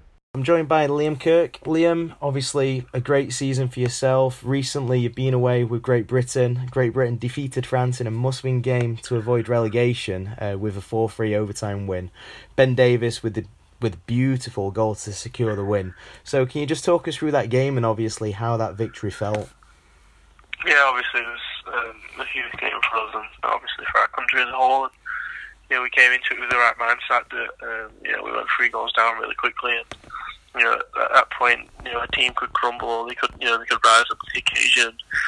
For us, we we've been in that um, position obviously the year before in Hungary, and we knew that we could do it again. So um, you know we we probably played one of the game of our lives, and you know like I said, we just had that British attitude. We stuck to it. And when um, you know when Benny finally got that goal, and um, yeah, it's an unreal feeling, something that I'm sure we'll never forget. Yeah, absolutely. So, I mean, you played against the likes of Leon Dreisaitl, Patrick Kane, Jack Hughes, Jack Eichel. So, obviously, how was that? And did you ever have to pinch yourself at any time and say, you know, is this really happening?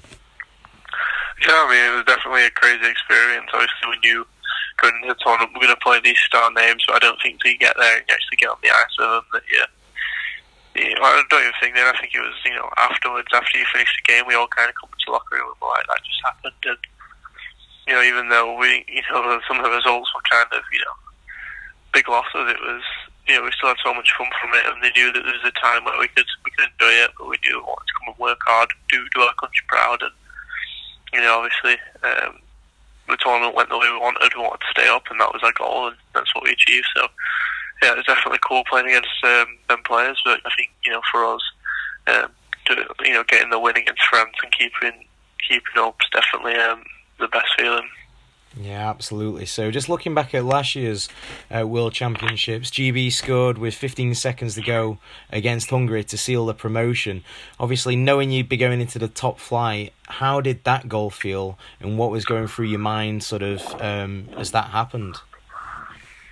But yeah, I think you know for us it was it, we didn't really have in our minds that we were going to go to top flight. I think you know throughout the game it was who wanted to win and win a gold medal. That was kind of the main focus for us. And like I said, we were two goals down and we just kept battling and battling. And their, their goalie played you know so good throughout the you know 55 minutes, uh, 45 minutes of that game that you know to finally get one past him to make it two one was huge. And then we knew that you know he's beatable now. And then you know Farms threw one on net and you know, it, no, it just happened. It went in. It was, you know, surreal, um, surreal feeling.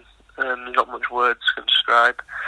You know, at the end of the game, we all jumped, you know, a few of us jumped off off the bench into the ice, and we still had overtime and penalty shootout to go. So it was definitely you could tell how excited we all were. Yeah, I can imagine. Um, so obviously, GB were promoted to the top flight for the first time in 25 years. Um, the team in 1994 had 15 dual national players out of the 23-man squad. This year, there's only five. Uh, obviously, the elite league it plays a big part in developing uh, the quality of British players. But what other factors do you think contributed to you know just the quality of the British players? What were in the roster this year and the last few years? I think a big part of it is the you know how the elite league's getting better. It kind of shows everyone on that team, but me and Joey playing the elite league, and um, you know it just kind of shows that the level of the elite league's got better, and it's pushed our Brits to get better. Um, you know, it's, especially in the in the elite league, you get 14 import spots now, so you have to be a good Brit. You have to you know you have to you have to be at the top of your game. So you know, it's pushed our players to get better and better. And you look at people like John Owen you know, he just he gets better every year in my opinion. You know, he comes out of the out of the off season in better shape than he did last year, and it's kind of unbelievable as he's getting older. But you know, like I- like I said, it just shows the level of the league and the level of the the Brit just keeps on improving. So it's you know, it's it's good for our country that we can you know, not just get to that level, but keep up in that level and show that you know, the elite league is a good league, and it's you know, it puts a it shows that you know, the elite league is a good hockey league. Yeah, absolutely. So, uh, head coach Pete Russell has previously coached the under 20s and under 18s uh, before the senior team. What can you tell us about Pete and his coaching style and his, his sort of man management and how he is with the guys? Yeah, he was really, you know, he was really good at keeping, li- at keeping, you know, it light, and so he finds that um, that good balance between keeping it light and knowing when to to be serious. And you know, one thing I noticed is he always he's, he's so inspiring with his talks before games. You know, he makes you realise what you achieved and uh, the level you are. I think sometimes it slipped my mind that we earned this position uh, that we were in, and you know, he, he inspired us with you know all of his talks. You know how we dreamed and we got here and it always got us motivated for games and even coming out, you know, when we were 3 0 down against France, he kept it light and, and, you know, once again just reminded us what we've done and we have this opportunity and the- it's the same kind of opportunity we had um, against uh, Hungary so, you know, um, he's a really good coach and it's the same with Kiefer and Corey, they didn't they know the hockey and they, like I said, it proved for beating France and took them out of the top flight for after how many years they've been in it. Yeah, absolutely. Um, so, obviously, the first English born and trained player to be drafted to the NHL. You went, obviously, in the seventh round to uh, the Arizona Coyotes. Can you just talk us through that moment of being drafted and when you found out and obviously the build up to it? Yeah, I mean, um, it was exciting. Um, like I said, there's no words that can describe that really. I remember just being sat at home all day. Uh, you know, I said I wasn't going to watch it, and it started, and I just couldn't take my eyes off it, just waiting for, you know, for kind of that first bit of my dream to dream to happen.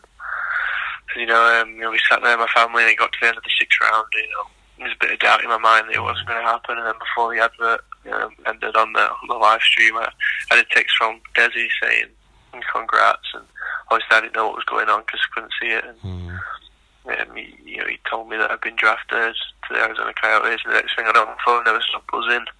um, there were messages from everyone and, and call from the Arizona Coyotes um, GM and just you know, congratulating me and welcoming welcoming me to the to the family sort of thing. And, and then you know, it was so special to spend that with my family and to you know to kind of experience that with them and you know, to see the it was really emotional just kind of seeing my mum and dad's faces and even my brother you know he's not one that you know um, very very unoften that he'll you know tell me well done so uh, you know, it was kind of a surreal moment for us and something that we'll you know we'll all never forget Yeah, typical brother sibling rivalry sort of thing. But yeah, it's, uh, I can imagine.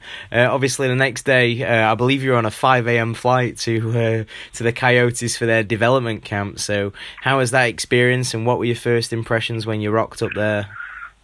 Uh, yeah, I mean, um, you know, for me, there's a little funny story about it. Um, you know, we was obviously got drafted, and you, you didn't get much time to celebrate it. And next thing I know, I'm on a flight to Arizona, and I remember getting there after however many hours of flight, ten hours or so.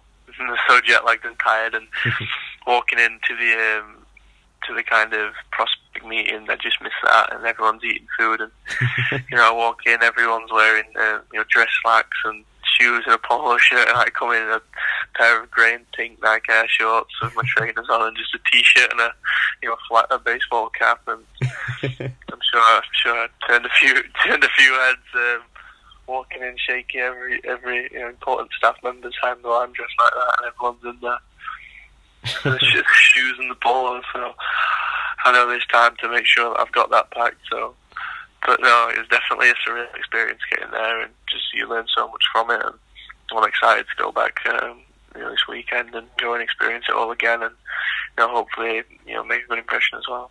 Yeah, absolutely. So uh, this past year, you've been playing with the Peterborough Peats uh, in the OHL. So how's the season been, and how much of an adjustment was it to get used to the games and, and the pace of the OHL? Yeah, I mean, obviously, it's the first moving away from home that was kind of the biggest problem I had. Um, you know, I was really, I miss my family, miss my girlfriend, and you know, missed all them people that I had that were so close to me. And obviously, I had such a great billet family, which kind of made the adjustment easier. But you know, you're in a new place, new environment, a new hockey team, and for me, I'd never done that before, never left Sheffield, so.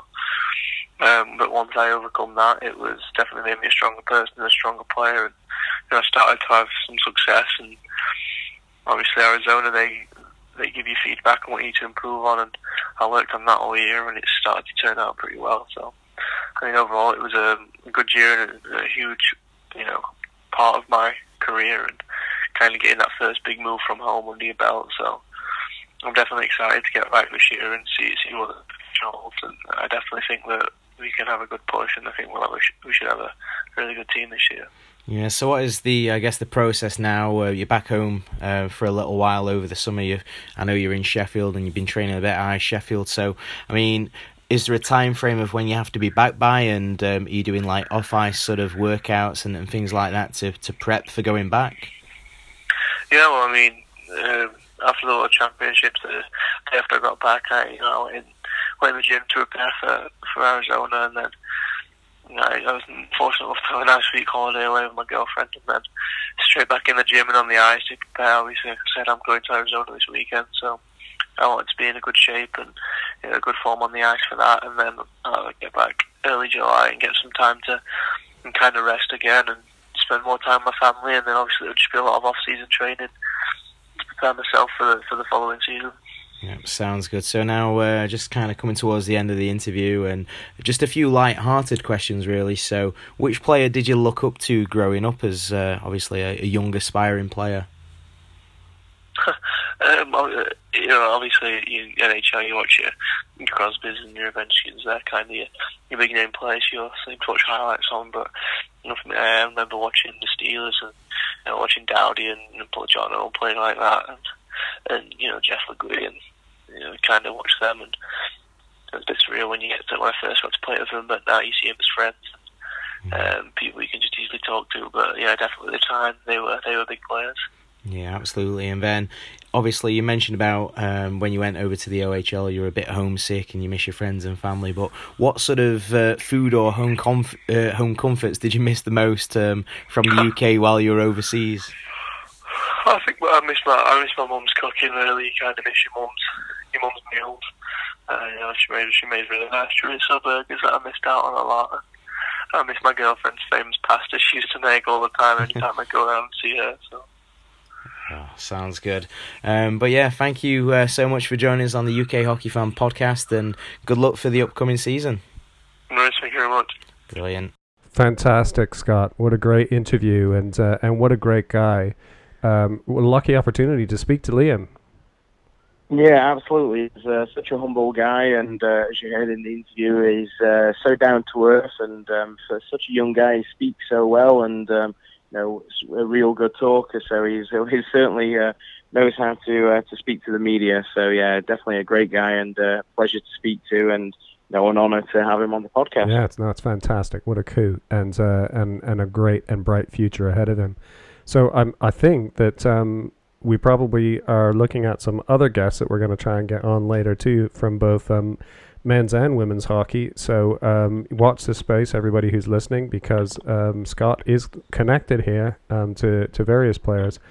But we, it's time to sign off. I'm looking at the clock, and we've been on for a while. Scott, it's fantastic to have you on again tonight.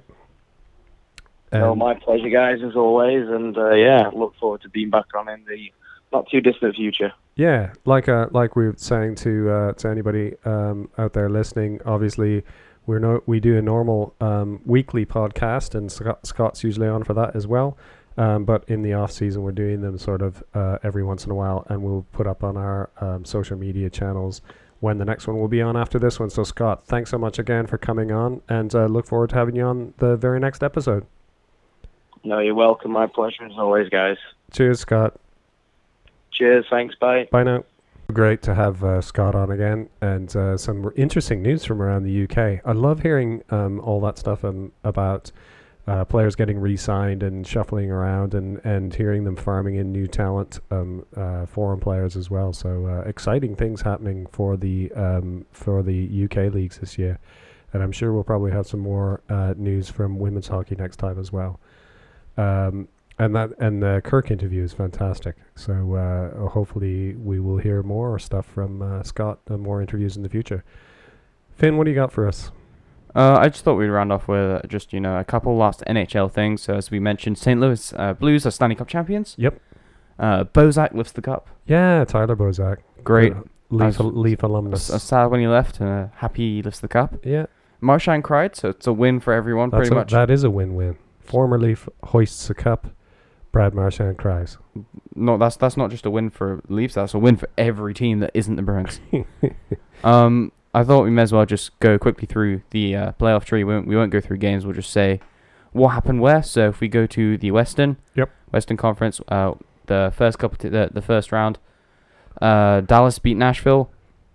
St. Louis winners uh, beat Winnipeg. Uh, uh, uh, Colorado beat um, Calgary, and uh, San Jose beat the Golden Knights. Uh, St. Louis then beat Dallas. Uh, San Jose beat uh, the Avalanche. Then obviously St. Louis. Yep. Uh, beat the Sharks to go to the final. If we go to the Eastern quick. Um, obviously Columbus beat uh, the uh, Tampa Bay Lightning. Yeah, yeah. Bruins just beat our Leafs. Um, Carolina Boo. Hurricanes beat uh, the Washington Capitals. Yep. New York Islanders beat the Pittsburgh Penguins. Bruins Ah, I forgot about some of these games. Good to good to Yeah. recap them again. Bruins beat the Columbus Blue Jackets to go uh, to go uh, versus the other winner, uh, and then uh, Carolina, a bunch of jokes, beat uh, New York Islanders.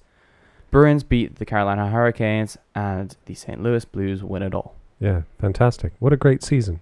Yeah, I, I really enjoyed the season. Me you know? too, It was a really me good too. season, Yep, good show. by the especially for Leafs. Leafs. It's very nice. Uh, better next year. Yeah, last couple things about the NHL uh, before we uh, end this off. Yep. Uh, PK Subban, who we thought we thought was coming to the Leafs for a good like five hours, yeah. then he It gets was a solid rimmer for about five hours. Uh, there, there was actually a reason that they didn't get him, and it's because the Leafs only wanted to pay six and a half mil for him. They wanted the um, I wouldn't They- even they keep wanted- them in cowboy hats. no, they wanted the Preds to retain salary, salary, Yeah, I see. Okay, uh, but they wouldn't. They just wanted that to would have get been it sweet. all though. away. Nice to dream. No, th- they they were willing to do it, but they need the cap space, so they just said, "Oh, we have to get I the whole hear ya. contract." Yep. Um, Pete, uh, so he's just uh, traded to the New Jersey Devils. Yep. And Eric Carlson re-signs with San Jose Sharks. Yeah, bummer. I think 'Cause that I he's- think wait does, doesn't that mean that um, Ottawa get like a good pick now or something? Isn't wasn't there like a conditional when he got traded? Oh, possibly. Well, we'll look into that for next, Yeah. Well, next we'll have time. that on next time. Uh, cool. Should we? Uh, That's everything that I have. shall we um, mention some of our pals? Yeah, let's go for it. Okay, so um, just before we go, oh, 50 countries. Oh, okay. Yeah, yeah, go for it. for those people that uh, um, listen to us on a regular basis, thank you very much. We really, really massively appreciate it. And we're really proud to say that when we look at the statistics as of tonight, we just um, that we that our podcast is now listened to in fifty. That's five zero At least 50. countries around the world, and um, and uh, that's great. It's great that um, pe- uh, people out there enjoy hockey, love hockey like us. You don't have to be an absolute hockey um, genius or statistical um, nerd to to enjoy our podcast. We just like hockey. Uh, we're a father and a son, and um, and it's a passion that we share together. And we both play hockey ourselves. So, thank you for listening. Um, But we like to end the show with a few shout outs to people that um, have supported us or that uh, just happen to be connected to hockey and that we really like and respect. So, first up for me is Puck Stop Hockey, a great big store in Sheffield, who are probably one of the finest um, hockey shops here in the UK. Uh, down south near us uh, in Swindon, we've got uh, All Star Sports, uh, which is uh, owned and operated by uh, another mate of ours, Ian Clark, Clarky Clark. Um, who else we got? Bionic skateboards. Uh, we love bionic skate blades. Um, probably the finest skate blade out there in the world at the moment, and uh, they're just doing great things now. Available over here in the UK. Uh, nice Ontario business and a nice bunch of people. Um, so bionic skate blades, which reminds me of uh, Beer League Republic, another um, great bunch of people based in Ontario and sticking with Ontario and moving to Kitchener Waterloo area. We've got the fantastic people at the Sports Screen who um, at the sports screen f- uh, for us as a family has just was just a total game changer. It's an this amazing practice device. It's a screen that comes down in front of can come down in front of uh, your your garage door, or in front of a wall that you want to keep from wedging pucks in it, or anywhere else. Um, and you can use it all year round because they have we have uh, for us we have a hockey goalie on ours that we shoot on, but you can, that's interchangeable. You can have a lacrosse goalie on there.